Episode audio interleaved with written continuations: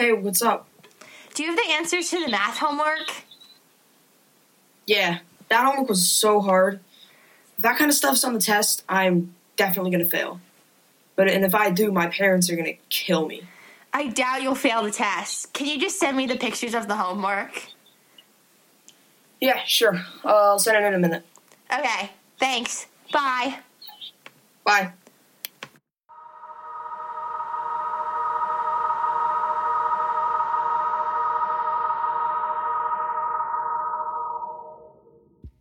Hello, welcome to episode 2 of Scream Talkers. Today we'll be discussing the opening scene. Hi, I'm Ben, and I'm here with Maeve. How are you doing, Maeve? I'm doing great. How are you? I'm good. We're just about to get into talking about the opening scene of Scream, which is by far one of the most iconic opening sequences in all of film. Not just in all of horror, but in all of film. Would you agree? I totally agree. Yeah. Okay. We ready to get into it? Yeah, let's get into it. Okay, let's go.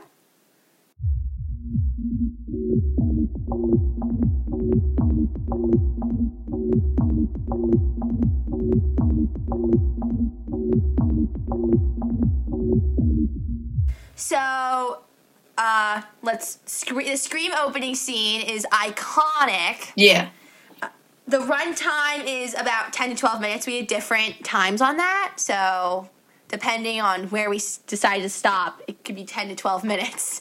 The characters involved in this scene are Casey, Steve, Ghostface, and Casey's parents. And I do just say Casey is probably a very iconic character, even though she's only in the movie for about, 12 minutes. Yeah, she was all over every single promo material for the movie, but she dies in the first 15 minutes. Yeah. Well, it's Drew Barrymore. Everyone was so surprised when Drew Barrymore was the first, was to get cut off that early. Yeah.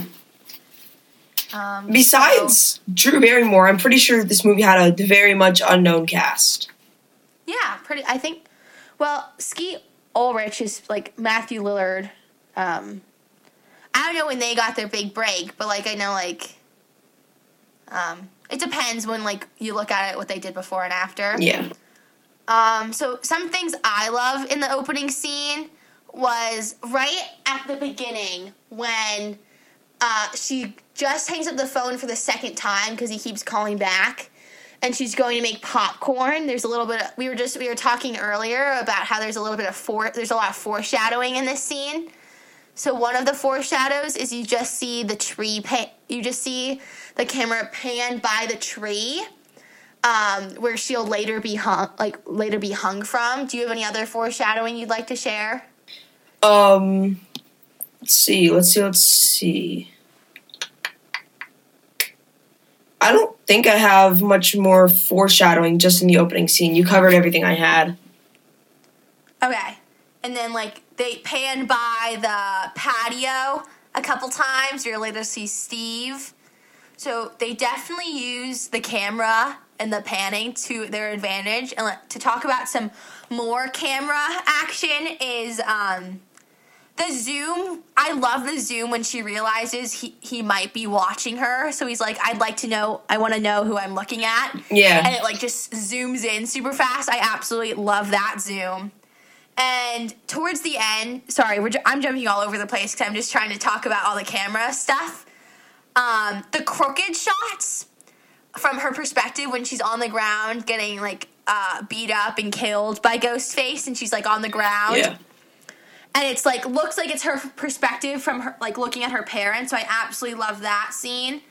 And the chunky pan-in when she's on the tree. Yeah. It's just not, a straight pan, it's, chunky. I absolutely love those pan-ins because it just... I don't know what I love about it. I just love it. It's one of the things you're I don't know why. I just like that. So, do you have any other camera things you want to add? Let's see. I know I have a few camera things. The sound design. Sound. Sound is very big. Yes. Mm-hmm. So, from the opening title card. With, that's actually the sound that her mom makes when she's screaming and she sees her daughter dead. It's that scream, and you hear a phone ringing, and it transitions right into Casey's house, the phone's still ringing. I really like that. Yes. The phone ringing, I feel like, is the scare. It's like, it's the jump scares of this scene. It's just the phone. Yeah. It's, like, super silent, or, like, Casey's just going around doing her business, and it's just ringing, and it's like, oh, and it just, you jump out of your seat, because it's such an iconic phone ring that when you hear it, and it's so high-pitched that it just scares the crap out of you. Yeah. What else do I have for audio design? Oh, when the camera's outside, and she's playing Ghostface's game to keep Steve alive. Oh, yes. And you hear her yelling, Jason, but it sounds like you're standing outside, too. Yeah, I love that. That's really cool. And then the sound and video and, like, camera action in this is just so well done. They definitely use it to their advantage when creating how the scene was going to look. And the mom scream at the end. The mom scream is so iconic. I love it so much. Yeah, it's really cool how they did that one. Oh, and then that's another cool camera thing. Like, the mom runs out the door and screams and then falls to her knees. And, like, the dad comes up behind and, like, pans up to his face. I absolutely love that scene. I absolutely love that part. Yeah. Mm-hmm. And then I want to talk about when she's first putting the popcorn on the stove. And she's on the phone with Ghostface. Mm-hmm. But she mentions, they mention franchises such as Halloween, Friday the 13th, and Nightmare on Elm Street. Very much iconic franchises from the 80s. Yes. And it makes us know that they live in our universe. They abide by our universe's rules and properties. There is no supernatural stuff, really. Yeah, I absolutely, okay. So I made a little list of references, and you pick, like, those ones are obvious when they're, like, when they're the trivia, and she's like, oh, and they're talking about the movies, and he's like, is that the one with the guy who has knives for fingers or something? I love those little lines. Oh my god, and the synopsis she gives for Halloween is just, like, the guy who walks around in a white mask and stalks babysitters. I find that just a really funny synopsis, because that's not how I would summarize Halloween. Yeah. But there is another Halloween reference that is not just out there saying the title. When the parents get home, the dad says, run down to the Mackenzies and call the police. Lori says the same thing to Tommy and I forget the little girl's name in Halloween. Yeah. When Michael Myers is up in the bedroom. So I find that's the Mackenzies. I love that reference. Did you pick up on that? Yeah, I actually didn't pick up on that, because I've only seen Halloween once or twice.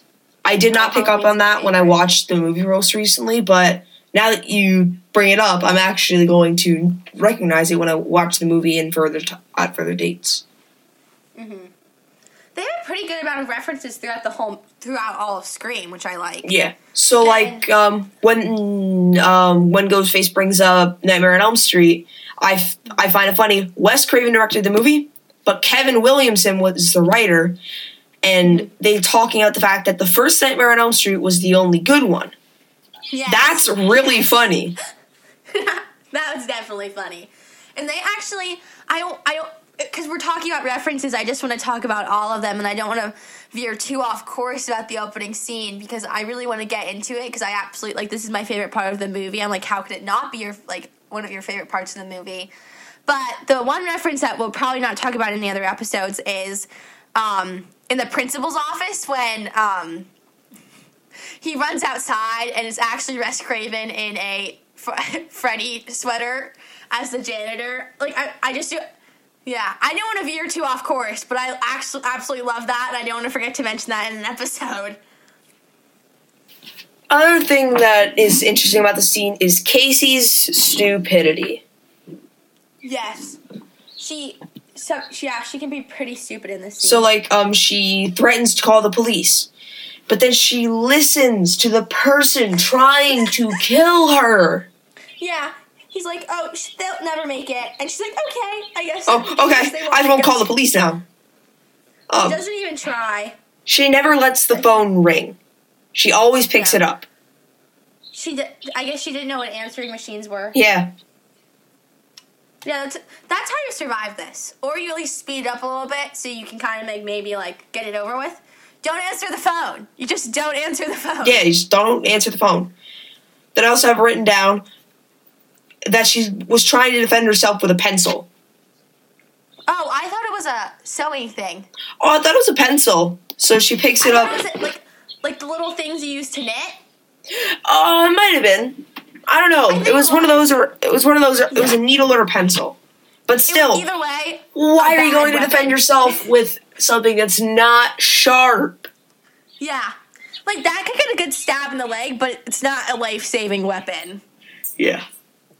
And then she doesn't even use it. She just holds it out, and then, like, it just disappears. And she just runs into the kitchen and grabs a knife.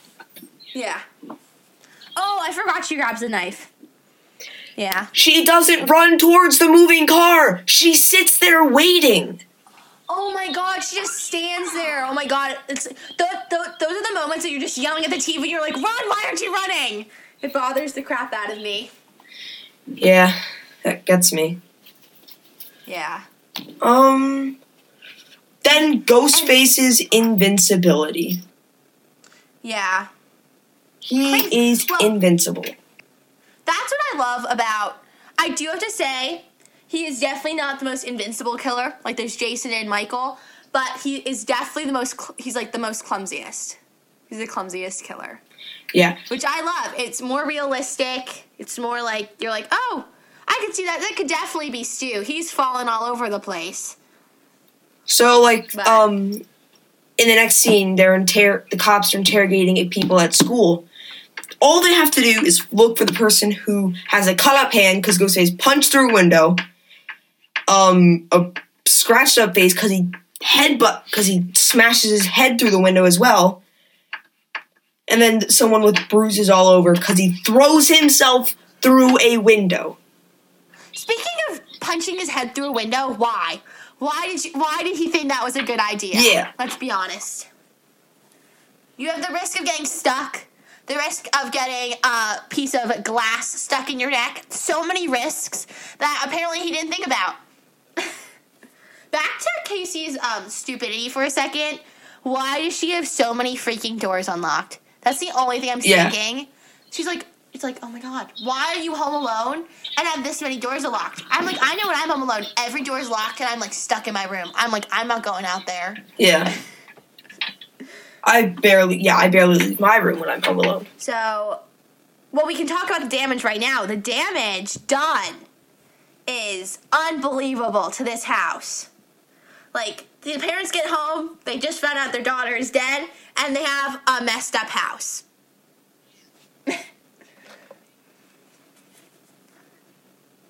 Mm-mm. Yeah. Definitely adding salt to the wound. Yeah. But, I want to know, okay, so, because when I think of the damage, I think of, like, the chair being thrown through the window, which makes me think of the chair Steve sits on. There is no, when Steve finally, it's, like, the last hurrah, and he finally gets killed, who's doing it? There's no one in shot. Casey would have sure seen it, unless it was, like, a string they pulled or something like that. It was like, oh, we're just going to take all Steve's organs out. Yeah, massive Rube Goldberg pendulum. Just they have a pendulum hung high above him. It swings once, and then there's no purpose anymore. Yeah. And the timing of how things take place is... I think I might have said this again. But so unrealistic. Yeah. Like, how they're able to... Throughout the whole movie, it is so unrealistic of how they... Of how things take place. Like, the fact that... Like, we see Steve die and a whole bunch of other things. And Steve and Billy must have been running track. How do they run so fast? They're, like, from the front of the house to the back, in the house. Like, they're running, like, so fast. Yeah, and in the opening scene specifically, we know that Stu was with Tatum at what we think is the time of death. Yeah. So is Billy doing this on his own? Is he doing it on his own? It doesn't make any sense. Billy is smart. He's a pretty smart killer. Like, he knew what he was doing, which is weird to think. Like, why would you know what you were doing? But, He couldn't have done it on its own. Like, I don't think so. Yeah. Well, on talking about who we think did each, I feel like Billy was definitely on the phone in the beginning. Yeah. Of the scene. Like, when he's asked, when they're talking about the movies and trivia, it was that or Billy Rhodes do a script.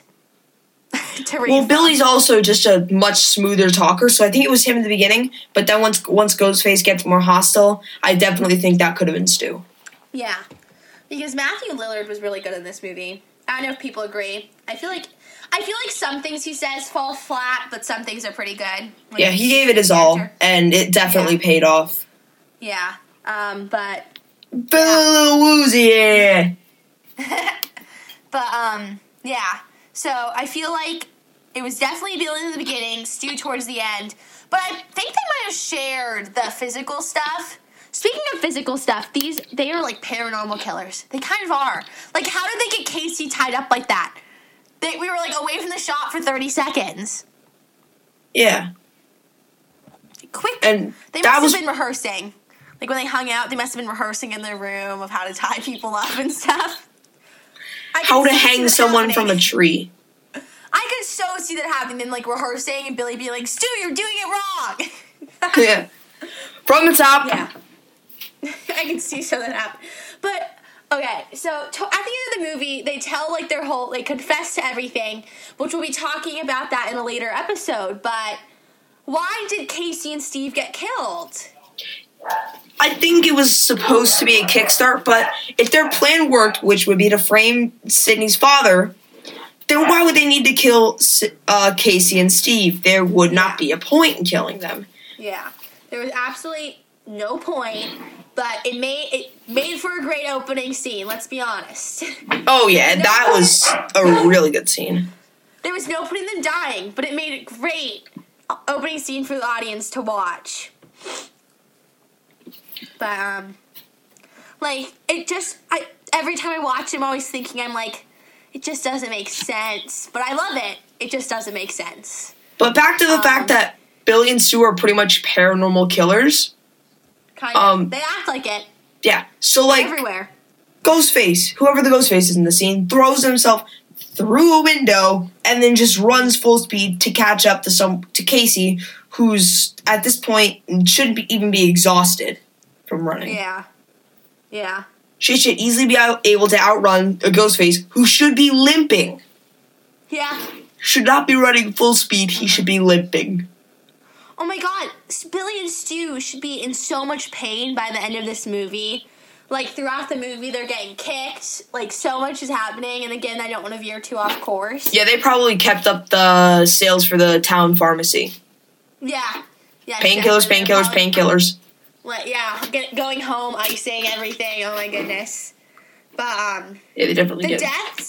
The overall deaths in the opening scene are just Casey and Steve. Steve first. We don't see, it looks like he was, like, tortured and stuff and, like, beaten up because he's, like, throughout getting tied under the chair. But then all of his, we see him die with all of his organs getting, like, taken out of his body. But, and then Casey's death in this scene is, she is, like, stabbed multiple times, choked a little, then, like, looks like she's been gutted and then hung from a tree, so. Yeah. That's actually, that might as well be quoting the line that the principal gives, fairness would be to rip your insides out and hang you from a tree. Yeah. Oh my god, the principal?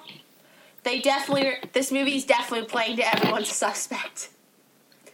We can talk about the principal in, like, later episodes, but I definitely feel that everyone, you never really know. This was definitely a movie when I first watched it, and it didn't help that it was, like, one of the first horror movies I saw, so I had no idea what to even look for. So I'm just sitting there confused the whole time, not knowing who's the killer. Yeah, this was the first horror movie I ever saw, and I absolutely loved it. I absolutely still love it to this day. But It's impossible to figure out who the killer is the first time around until you see the end. Yeah. And they definitely keep that up in the later movies, which we'll talk about in other episodes, but they definitely keep that up.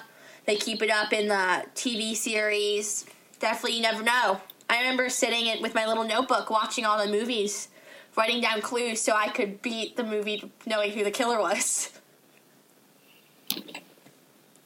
There's just so much going on in this opening scene. I have a lot of stuff written down, and you can go. Yeah, I'm gonna nitpick for a few seconds. Okay. So, number one, I have Casey having just finished the first call. She's already annoyed, but it could be a completely different person calling her. It could just be a coincidence that the calls are extremely close to each other. Yeah. What happens to the popcorn? Like, we see it about to burn, we see it smoking, but until her parents get home, or she walks right back into the kitchen, there's just smoke everywhere. And from what we see, her house is an open floor plan, so there should be smoke everywhere. Yeah, there's only ever smoke in the kitchen. Until the very end. It's hot. Well, there's so many... We might not see the smoke because it might be going right outside. Could be it. Because of all the different, like, doors open. All the doors. Windows smashed. All of it. And, we actually, because it's an open floor plan, I bet if that was burning for hours, like, we would definitely see more smoke. But because it's so, like, it's 12 minutes. We're supposed to believe it's, like, happening quick. Because it's an open floor plan, the smoke might not be as heavy because it's going to more places. I don't know how smoke works, but maybe that might be it. Yeah. Okay, keep nitpicking. All right, another... the paranormal killers, that's a big one. How many times does she say no, and how many times does she say please? Oh, my goodness. Oh, my God, speaking of please... She just saw her boyfriend get murdered, and she's like, please, leave me alone. Instead of, like, screaming her head off, I know I'd be, like, freaking out. But she's so calm, and she's like, please just leave me alone. Like, oh, my goodness. You probably didn't care that much about Steve, I guess. Ghostface's plan has too many variables. Yeah. Far too many variables. Because it seems like they have it all planned out.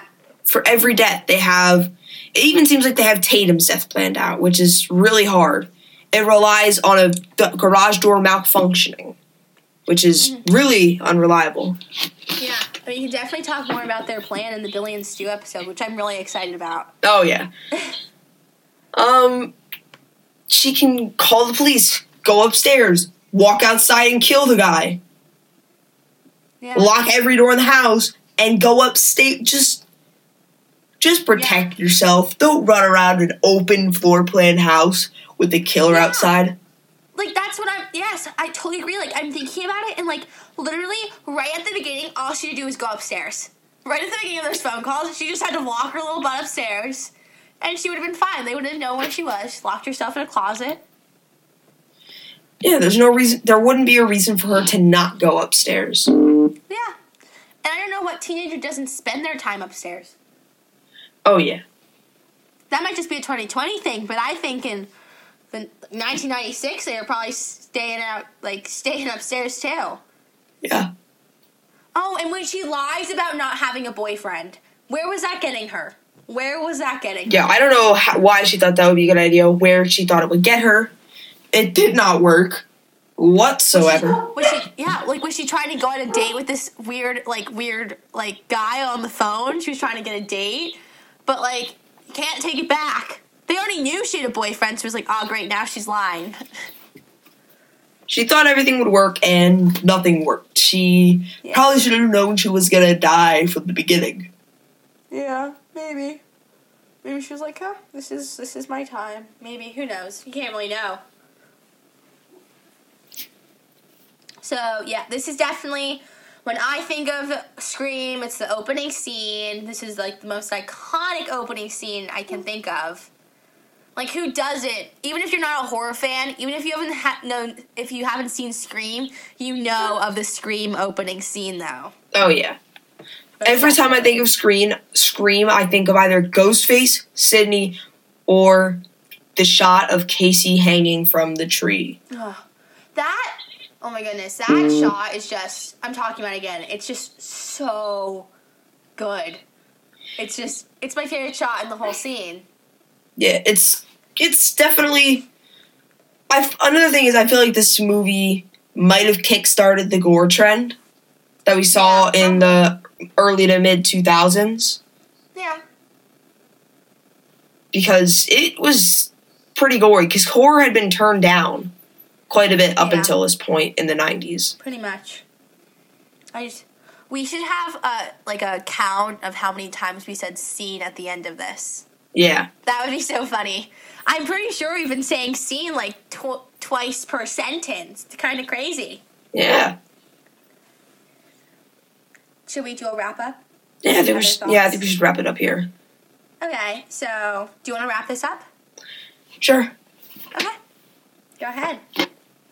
All right, yeah, that's the opening scene for Scream. Definitely one of the most iconic opening scenes in all of film. Not just in all of horror, but in all of film. A lot of people would have thought that they got catfished in or hooked in by all the promo material, because Drew Barrymore was all over the promos for this movie. She only lasted about 12 minutes. Yeah. But that was a great 12 minutes for her. Oh, yeah. The acting, amazing. Yeah.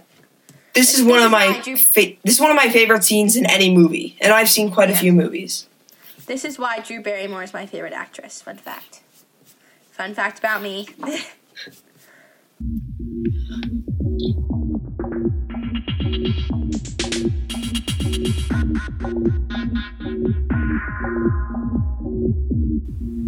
All right, and that is the opening scene for Scream. Like I said at the beginning and multiple times throughout, it's definitely one of the most iconic scenes in all of film. Do you agree with me, Maeve? Yeah, most definitely. And we definitely need a how many times we said iconic and how many times we said scene counter throughout this episode. And like suggested, you might see a damage tally episode at some point. That might be coming up. So watch out for that. Mm-hmm. Is that all? Just go follow the Cliche Killer Productions on Instagram for more about Scream Talkers and more about the Cliche Killer. And if you're interested in reading an article from one of us, go check out the blog at www.theclichekiller.com. Thank you for tuning into this episode, and make sure to come back next week for episode 3, where we get into Gale Weathers.